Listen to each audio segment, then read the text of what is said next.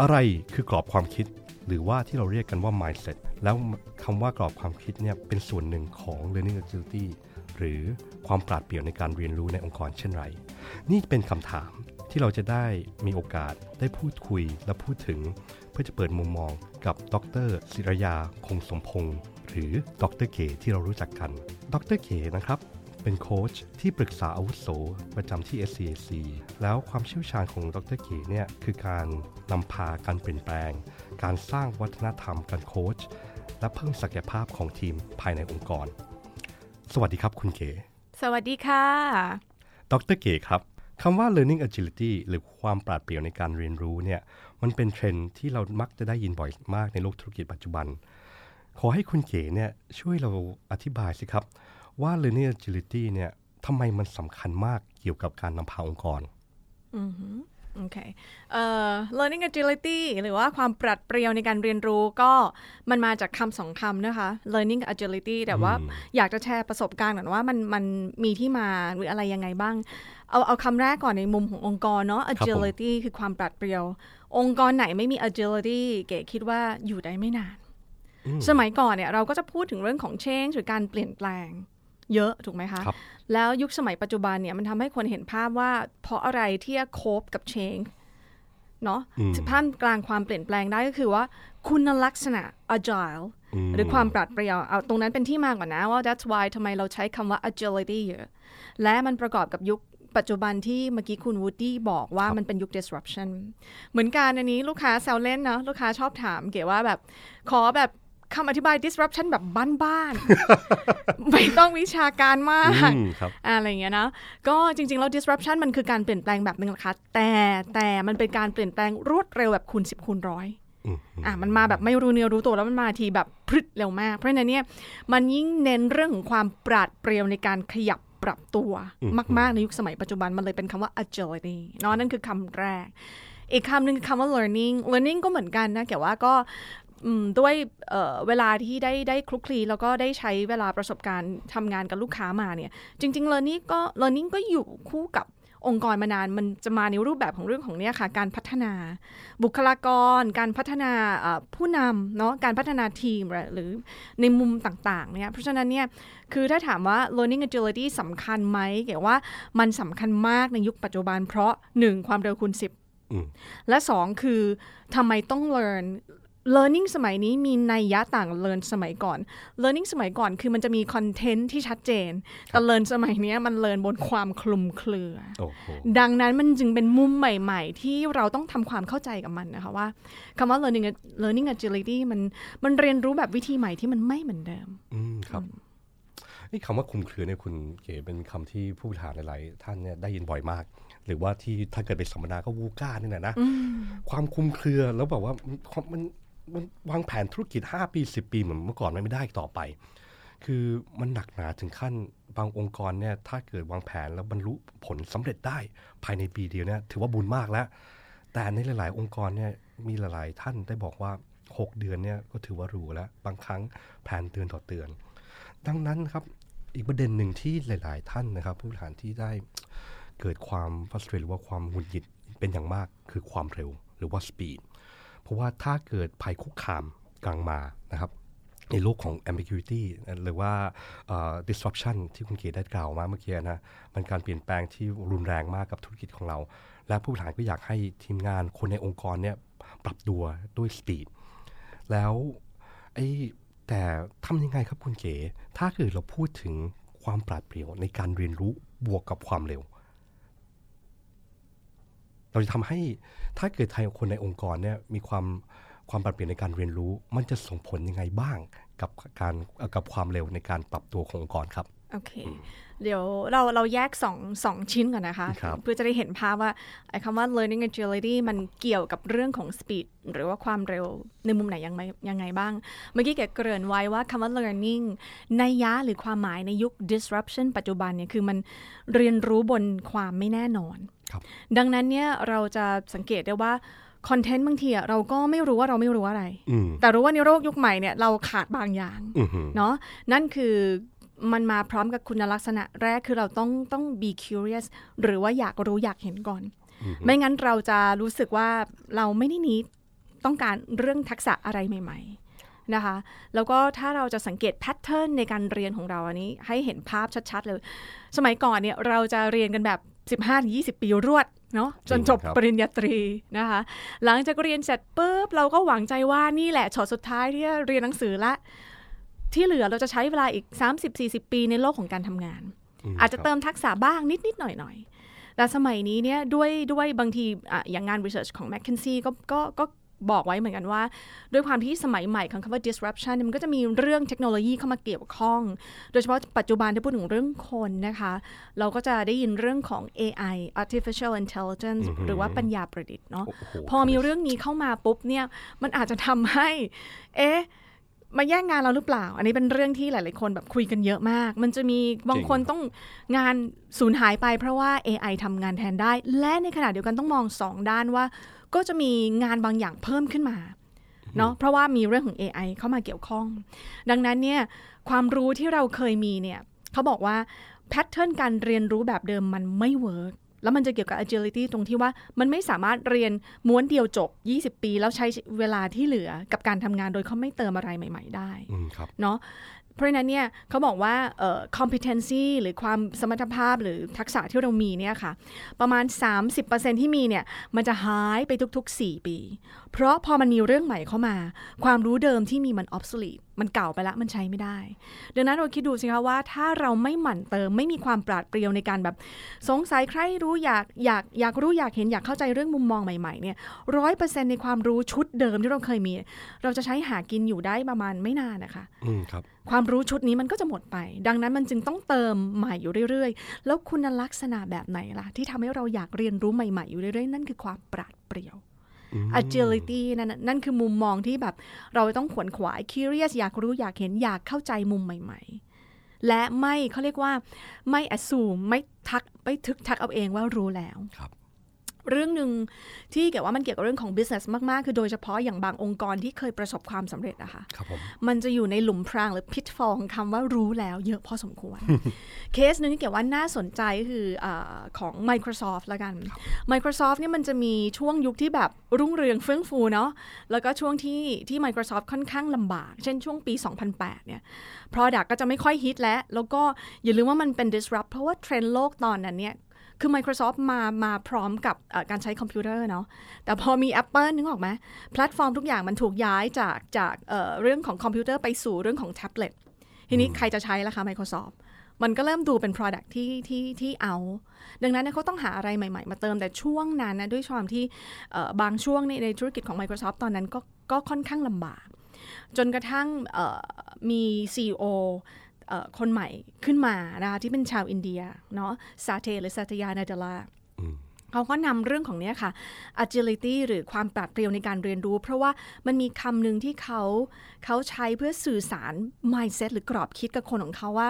ต่อให้ Microsoft สำเร็จมาเนี่ย เราจะเต็มไปด้วยคำว่ารู้ เพราะมันเจ๋งมากอะเมื่อก่อนเราเจ๋งมาก แต่ถ้าเราบอกว่าเรารู้แล้วหรืออยู่กับแค่คำว่ารู้ เราจะไม่รู้อะไรใหม่ เพราะฉะนั้นเนยให้มองมุมใหม่ก็คือว่าเราจะเปลี่ยนจากคำว่ารู้เนี่ยเป็นเรียนรู้อืมอืมมีอะไรบ้างที่เรายังไม่เรียนรู้อะมันคือการถามคำถามแบบใหม่กับตัวเอง เพราะไม่งั้นถ้าเราจะมองมุมเดิมแล้วก็อ้ออันนี้รู้แล้ว แต่เราไม่เริ่มมอง curious จะทำให้เรามองหาสิ่งที่ยังไม่มีอะเนาะนั่นเป็น mindset หรือกรอบคิดอย่างหนึ่งว่า เอ๊ะ เวลาเราเจอเรื่องใหม่ ๆ เข้ามาเนี่ยแทนที่จะถามว่าเอารู้แล้วเนี่ย เรามี mindset มุมใหม่กรอบคิดแบบใหม่คือเอ๊ะเรื่องเนี้ยมันยังใช้ได้อยู่หรือเปล่า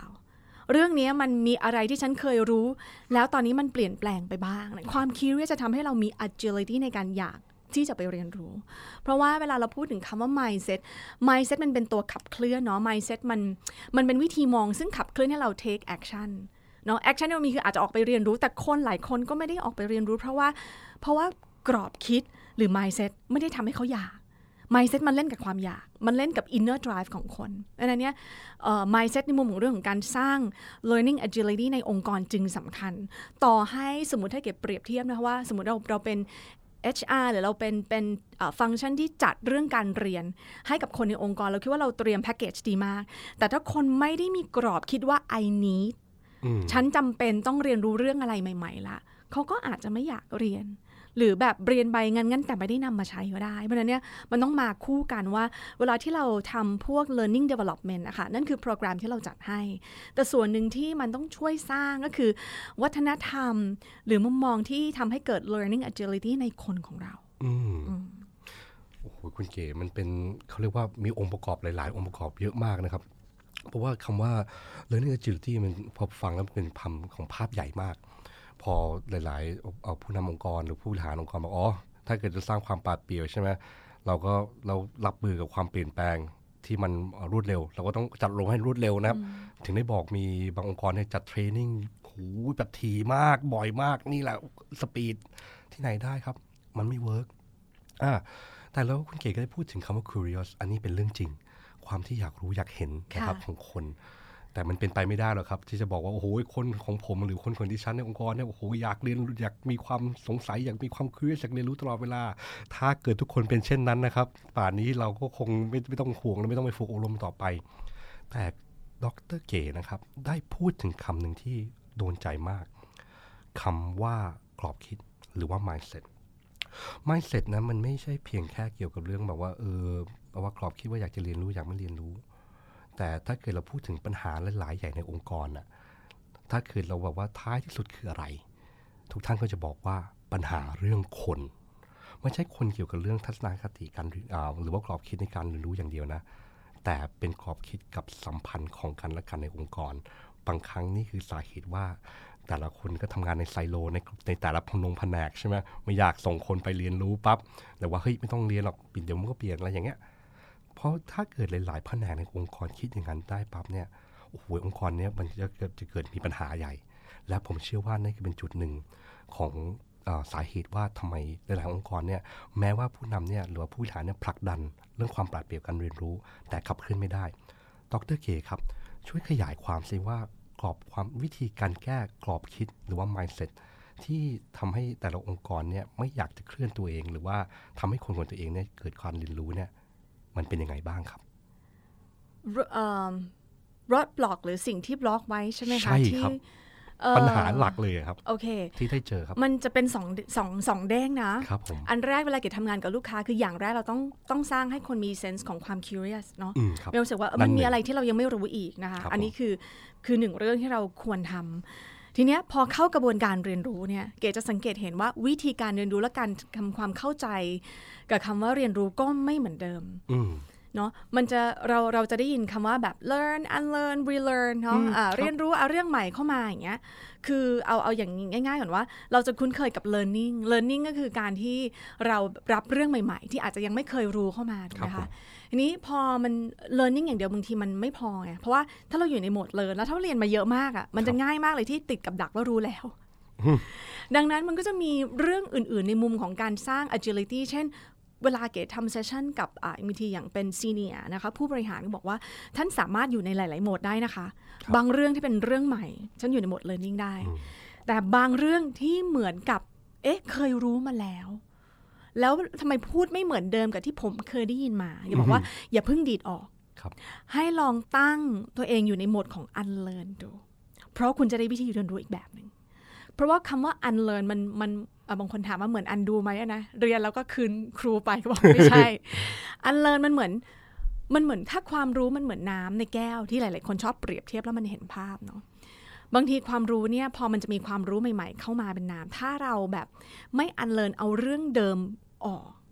เรื่องเดิมคือเรื่องที่เคยรู้มามาในอดีต มันอาจจะเคย workแต่มันอาจจะไม่ work แล้วก็ได้ ถ้าเราไม่เอามันออกมันจะไม่สามารถรับมุมใหม่ๆเข้ามาได้ เพราะฉะนั้นเนี่ยคำว่า unlearn เก๋เลยบอกว่าจริงๆ แล้วมันเป็นเรื่องที่ดีในยุคสมัยนี้ เพราะว่า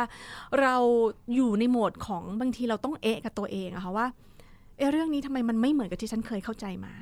แล้วธรรมชาติมนุษย์นะคะ เวลาเจออะไรที่มันไม่ไม่อะไรหรือไม่ไม่เหมือนกับสิ่งที่เราเข้าใจมา เราก็มักจะแบบบางทีมันก็ดีดมันออกเนาะแต่บอกว่าโหมด unlearn เนี่ยเราสามารถเรียนรู้ได้อีกว่าอย่าเพิ่งดีดทิ้งอืมให้เรามานั่งนึกกันว่าข้อมูลใหม่ที่เราได้มาที่มันไม่เหมือนกับของเดิมเนี่ยมันแปลว่าอะไรอะมันก็ทำให้เราสามารถได้ข้อมูลใหม่ ๆ หรือรับข้อมูลใหม่ ๆ เข้ามาแล้วค่อยเขาเรียกว่า make sense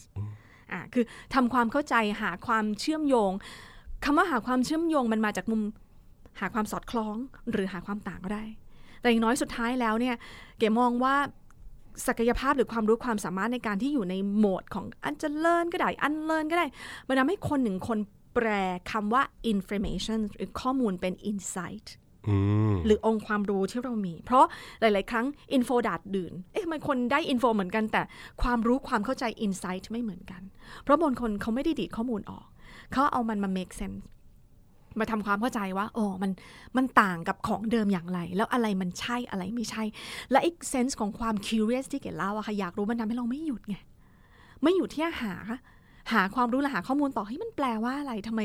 ทำไมศาสตร์นี้เขาพูดเรื่องนี้ เออแล้วมันแปลว่าอะไรแล้วก็ไปหาความรู้ต่อ นั่นคือความปราดเปรียวเพราะความปราดเปรียวมันจากมาจากตัวเรา มันคือ agility มันไม่มาจากการ push แน่ค่ะเพราะถ้าถูก push มันจะไม่ใช่ agility เนาะมันมาจากการที่ตัวเราเองอะขับเคลื่อนในเรื่องของการออกไปหาความรู้ใหม่ๆเนาะนั่นคือนั่นคือคำว่าคำว่า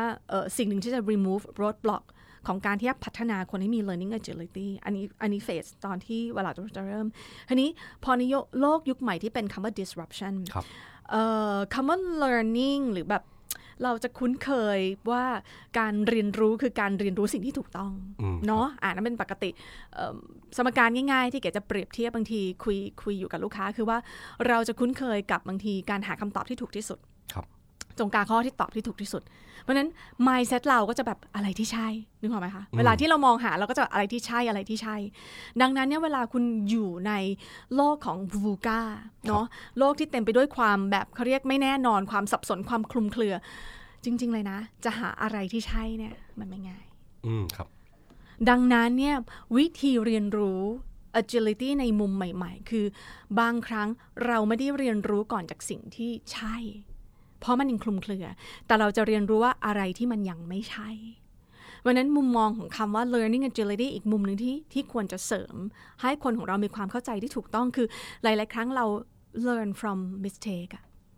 มันต้องลองทำดูก่อนอ่า แล้วพอลองดูแล้ว เราจะพบว่า อ่า อันนี้มันยังไม่ใช่แต่ mindset ที่ทำให้เราไปต่อได้คือ mindset ของเดิมคือ ผิด คือมิสเทคคือแบบอ๋อเรามาไม่ถูกทางแต่เราบอกว่าในโลกยุคใหม่ใน ambiguity ที่เมื่อตอนต้นเราคุยกันคือพอเราเรียนรู้จากสิ่งที่มันไม่แน่นอนเงี้ยเราจะเรียนรู้ก่อนว่าอะไรที่ไม่ใช่ เราพอเราพอทดลองไปซ้ำๆซ้ำๆเราจะเริ่มรู้ว่าอะอะไรที่มันใช่ เราจะได้ยินตัวอย่างเนี้ยบ่อยๆเช่นเกดจะได้ยินบ่อยๆมากเวลาบางคนที่เขาทำแฟนเพจอะค่ะ แล้วบอกว่าบางทีเขาลองโพสอะไรไปหลาย ๆ อย่าง แล้วแบบลองดูว่าอะลงไปแบบนี้แล้วปุ๊บ engagement เป็นยังไง โอ้ครั้งนี้ engagement ไม่ดีเขาก็เรียนรู้อีกนั่นคือ learning ถ้าเรามองมันให้ถูกต้องถูกไหมเพราะฉะนั้นเนี่ยการที่เราทดลองทำซ้ำโดยที่เรามองว่าอะไรที่ยังไม่ใช่มันเป็น learning so failure คือการ learning แล้วถ้าเรามองแบบนั้นได้เนี่ยแต่ละครั้งที่เราล้มอะมันจะเป็นการ failing forward คือการล้มไปข้างหน้า มันไม่ได้ถอยหลังหรอกค่ะ มันทำให้เรามีองค์ความรู้เพิ่มขึ้นว่าวิธีอะไรที่มันยังไม่ใช่ เพราะเราจะต้องหาใน ambiguity ว่าไม่มีใครมาบอก certain answer หรือคำตอบที่ถูกต้องที่สุดได้ แต่มันเป็นวิธีเรียนรู้เนาะเพราะนั้นมันจึงเป็นวิธีเรียนรู้ที่มันไม่เหมือนกับยุคสมัยก่อนครับแล้วถ้าเราไม่ได้เข้าใจตรงนี้เราอาจจะคิดว่าเรามาผิดทางแล้วเราก็จะเลิกไปเลย เพราะนั้นสุดท้ายเราก็จะไม่ได้เรียนรู้อะไรใหม่ ก็อย่างที่เอาเอาความจากประสบการณ์คุณเก๋เนี่ยที่มีอย่างมากมายนะครับ คือ ศักยภาพของคนเนี่ยไม่ว่าจะใครก็ตามในองค์กรเนี่ยมันไม่มีขีดจำกัดหรอก แต่มันเริ่มจากทุกอย่างคือกรอบคิดเสมอเป้าหมายของเราก็คืออยากจะให้สร้างความอยากรู้อยากเห็น อยากจะสร้างอินโฟกับอินไซต์ในในคนนี่แหละ แต่อย่างหนึ่งที่หลาย ๆ คนเริ่มแบบว่ามีทัศนคติหรือปิดกั้น หรือว่าสร้างกำแพงนะครับ ก็คือเพราะว่าเคยเคยพลาด แล้วเจ็บอะแล้วหลังจากนั้นมาก็ไม่ทำอีกแล้ว คือบางครั้งคืออย่าบางคนบอกว่าผมไม่ได้บอกว่าน้ำเต็มแก้วหรอก แต่ผมแค่ปิดฝา หนักหนาไปกันนั้นก็คือ ผมก็ตีกรอบตัวเอง ผมไม่อยากจะรับรู้ หนักหนาไปอีก ผมอยู่ในกล่องของผมเองอะ่ะผมไม่อยากจะรับฟัง ดังนั้นคือมันมันท้ายที่สุดเกิดมันคืออยู่ที่อินดิวิชวลหรือที่บุคคลนะคุณเก๋เนี่ยครับมันมีเทคนิคไงบ้างทำให้คนเนี่ยออกจากกล่องนั้นซะ เพื่อที่จะเปิดรับในการเรียนรู้อะโอเค เอ่อถ้าพูดในมุมองค์กรเกี่ยวว่ามันเรื่องหนึ่งที่สำคัญมาก ๆ คือเรื่องของ environment หรือสิ่งแวดล้อมที่เอื้อให้เกิดเรื่องหนึ่งเรื่องใดนะคะในภาษาที่เราคุยคือหลายคนอาจจะเรียกเป็นวัฒนธรรมก็ได้ บรรยากาศในการทำงานก็ได้ บรรยากาศวัฒนธรรม หรือสิ่งแวดล้อมแบบไหนที่เอื้อให้คนอยากเรียน สมมติเรากำลังพูดถึงเรื่องของ uh, learning from mistake เนาะเรียนรู้จากความผิดพลาด เขาควรจะอยู่ในสิ่งแวดล้อมแบบไหนที่เอื้อให้เขารู้สึกว่าผิดเป็นครูครับเนาะเพราะฉะนั้นก็กลับไปที่คนที่อยู่ในองค์กรนั่นแหละ ที่เราจะเอื้อให้เกิดบรรยากาศเรียนรู้กันและกัน เช่นหนึ่งการลองทำเขาก็ไม่รู้หรอกว่ามันถูกไม่ถูก แต่การที่เราไม่ตัดสิน whole judgment หรือ whole assumption ของเราเวลาที่เราได้ยินไอเดียอะไรใหม่ๆ จากคนรอบข้าง อย่างน้อยเราก็มีส่วน ที่ทำให้เกิดวัฒนธรรมในการเรียนรู้เกิด agility ได้ เพราะคนก็จะรู้สึกกล้า ที่จะนำเสนอไอเดียกล้าที่จะพูดคุยเรื่องมุมมองอะไรใหม่ ๆ ขึ้นมาเนาะนั่นคือหนึ่งหนึ่งอย่างนนะคะที่เราสามารถเป็นสิ่งแวดล้อมได้สองคือเมื่อลองดูแล้วแล้วมันอาจจะเกิดความสะดุดหรือข้อผิดพลาดอะไรก็แล้วแต่เนี่ย บางคนเขาเขาก็พูดพูดดีนะคะว่าในยุคสมัยเนี้ยบางทีที่เราต้องเรียนรู้จากวิธีการเขาเรียกว่าเอ่อทดลองหรือทำอะไรใหม่ๆอยู่เสมอเนี่ยบางทีสิ่งที่เราต้องการมันมันต้องการ forgiveness ด้วยอะอืมเออมันต้องการความเข้าใจอะว่าเออเนี่ยเขามาจากมุมไหนแล้วแบบเออการที่เราโอเคอะมันเป็นบางอย่างที่เขาทำแล้วมันยังไม่เวิร์กแต่นั้นคือเขากำลังเรียนรู้ แต่สิ่งแวดล้อมรอบข้างแบบไหนที่ทำให้เขารู้ว่าโอเค อันเนี้ยมันเป็นสิ่งที่ ที่มันรับได้ในสังคมเรา แต่คงมันคงมันคงต้องเป็นเรื่องที่แบบมันมันไม่ใช่เรื่องคริสิสนะคะ เพราะบางเรื่องที่มันเป็นเรื่องเด็ดขาดอะไรอย่างเงี้ยบางอย่างมันก็ต้องไม่ได้อยู่ใน exception นี้ แต่ว่า environment แบบไหนที่จะเอื้อให้คนกล้าเนาะเพราะฉะนั้น learning agility เนี่ยสมัยเนี้ยมัน curious มันต้อง courage เนาะกล้าที่จะออกมาทดลองทำเรื่องอะไรใหม่ๆ leader ผู้นำองค์กร เราควรมีวิธีพูดแบบไหน ให้โอกาสคนแบบไหน ซึ่งทำให้เขาเกิดบรรยากาศที่กล้า แล้วก็อยากที่จะรู้ แล้วก็ทดลองทำอันเนี้ยมันเป็นองค์ประกอบหนึ่งที่สำคัญที่ทำให้เกิด learning agility อืมอืมนั่นคือเก็บพูดในภาพใหญ่ขึ้นแล้วนะคะว่า นอกจากตัวบุคคลแล้วที่เราแบบสปาร์กจุดประกายได้แล้ว โอ้คุณต้อง curious ลุกขึ้นมา เรียนรู้อะไรใหม่ ๆ แต่แบบแป๊กอะค่ะ คือลองแล้ว แต่คนรอบข้างแบบไม่เข้าใจไม่เก็ตเงี้ยเขาก็จะไม่สามารถไปต่อได้ เพราะฉะนั้นเนี่ยมันจะมีภาพภาพในมุมเรื่องขององค์กรเข้ามาเกี่ยวโดยที่จะเอื้อให้ ทำเรื่องของ learning agility ตรงเนี้ยสำเร็จอืมเปิดให้หากันแต่แรกแล้วทุกอย่างมันก็จะดีเองอ่าแล้วแล้วคำหนึ่งที่มันสำคัญมากว่าที่เมื่อกี้เก๋เกริ่นว่าเราบางทีเราต้องไม่รีบตัดสินนะคะ เพราะอย่าลืมมาทุกคนกำลังกำลังอยู่บนการเรียนรู้ที่ฉันก็ไม่รู้ว่าฉันไม่รู้อะไรอะ่ะมันอยู่บน unknown ถูกไหมเพราะฉะนั้นเนี่ยมันมี mindset คำหนึงเขาเรียกว่า outward mindset โอ้เนาะครับ outward mindset เป็นมุมมองที่คำว่า outward out ก็คือว่าเราเรามองคนรอบข้างอะ mindset เราเปิดอะเรา outward กับคนรอบข้างมากน้อยแค่ไหน ซึ่งมันตรงข้ามกับคำว่า inward mindset inward mindset in ก็คือเนี่ย ฉันก็ปักใจฉันก็โฟกัสกับมุมของฉัน นี่คือคำว่า inward เพราะฉะนั้นเนี่ยคำว่า outward mindset มันช่วยในเรื่องของ learning agility ยังไง มันทำให้เราเนี่ยพยายามเข้าใจคนอื่นอะว่านี่เขากำลังอยู่ในโหมดของการเรียนรู้อะ ว่าแบบเออเขาก็ struggle อยู่นะ แล้วพอเราเห็นเขาจากมุมตรงตรงนั้นที่เขาเป็นเนี่ยความรู้สึกที่เราจะรีบเข้าไปตัดสินมันก็จะลดลง เพราะฉะนั้นเนี่ยในในบรรยากาศของการที่เราจะเรียนรู้กันเป็นแบบใหม่ learning agility แบบใหม่ได้ เราต้องเอาวัดซึ่งกันและกันด้วย ไม่งั้นเราก็จะมาเซลฟ์โฟกัสว่าเอ๊ะแต่ที่คุณวดีพูดเนี่ยตามความเข้าใจของดิฉันนี่รู้สึกว่ามันจะไม่ใช่นะคะ อันนี้เก๋ก็อาจจะอยู่ในเขาเรียก mindset แบบที่มัน inward focus ที่ตัวเองว่าเพราะสิ่งที่เก๋เข้าใจที่เก็ตที่ผ่านมามันไม่ได้เป็นแบบนี้ มมันมันมันก็ใช้ได้หลาย ๆ มุมเหมือนกันว่า mindset มันหนึ่งมันทำให้เจ้าตัวเกิดการเรียนรู้ และสอง mindset ที่ดีมันช่วยก่อให้เกิดวัฒนธรรม หรือบรรยากาศในเรื่องของการเรียนรู้ด้วยนั่นคือภาพขององค์กรที่ไปด้วยกัน โอ้โหคุณเก อันนี้มันมันทำให้หลาย ๆ ท่านเนี่ยที่ที่ฟังอยู่เนี่ยยิ้มได้เลยนะครับ เพราะว่าหลาย ๆ ครั้งเนี่ยก่อนที่เราจะตัดสินใจเด็ก หรือว่าคนนอนน้องใหม่อะไรอย่างเงี้ยหรือว่าหรือว่าใครก็ได้ที่บอกว่าอยู่ในระดับไหนขององค์กรน่ะ เราเป็นผู้ใหญ่ใช่ไหมบางครั้งเด็กเขาถามคำถามที่เรารู้สึกเอ๊ะทำไมถามคำถามโง่อย่างนั้นน่ะ แต่ถ้าเกิดเรามีอย่างที่คุณเก๋บอกว่า outward mindset หรือว่ากรอบความคิดที่เปิดรับ เรามองเด็กคนนั้นไม่ใช่แบบว่าแบบว่าเออทำไมเขาเขาถามคำถามเช่นนั้น แต่มองเขาแบบด้วยความเมตตา ยิ้มบอกว่า เออ ก่อนที่เราถึงจุดวันเนี้ยที่เราเป็นผู้ใหญ่อะเราก็เคยเหมือนเป็นเด็กคนนี้มาก่อน แล้วถ้าเกิดผู้ใหญ่หลายคนผู้นำในองค์กรเนี่ยเป็นอย่างเงี้ย เราสร้างวัฒนธรรมองค์กรในการเรียนรู้ ในในการที่ outward ด้วยกันเนี่ยนะหรือว่าเราสร้างกรอบความกรอบคิดนะครับให้กับให้กับการสนับสนุนให้การเรียนรู้ให้การถามไถ่โอ้โหยมันจะเป็นตัวที่สามารถเปลี่ยนเกมโลกธุรกิจและองค์กรได้จริง ๆ นะคุณเก๋สิ่งหนึ่งจากประสบการณ์เวลาเก๋ทำงานกับลูกค้า คือเราจะได้ได้อยู่กับลูกค้าในหลาย ๆ หลายๆเลเวลเนาะ เก๋พบว่าเรื่องหนึ่งที่ทำให้คนเข้าใจกันผิดบ่อยมาก เพราะแต่ละคนเหมือนเก๋กำลังจะบอกว่า อยู่บนข้อมูลที่อยู่คนละเลเวลกัน อืมครับ เนาะคนที่อ่านสมมติน้องที่อยู่หน้างาน operation เขาอาจจะอยู่ที่สมมติเก็บเปรียบเทียบสมมติ 500 ฟุตความสูง เพราะฉะนั้นสิ่งที่เขาเห็นก็คือ มันเป็นมุมของลูกค้าจริง ๆ อะไรอย่างเงี้ย ในขณะที่ข้างบนอะพี่ๆอาจจะอยู่ในมุมของ policy อะรู้ว่าข้างหน้าจะไปยังไงอืมแต่ว่าบางทีอาจจะไม่ได้เห็นรายละเอียดปลีกย่อยว่า เอ๊ะ กับกับ หน้างานหน้าร้านเอ่อที่เอ่อลูกค้าเนี่ยมีปฏิสัมพันธ์หรือมี interaction กับน้องเป็นยังไง เพราะฉะนั้นเนี่ยอย่าลืมว่าโลกของเรา mindset เราถูก frame จากอะไรถูก frame จากธรรมชาติที่เราได้รับ input อืมวันนั้นมันเป็นธรรมชาติมาก ซึ่งแบบคนข้างบนก็ไม่เข้าใจข้างหลังข้างหลังก็ไม่ get ข้างบน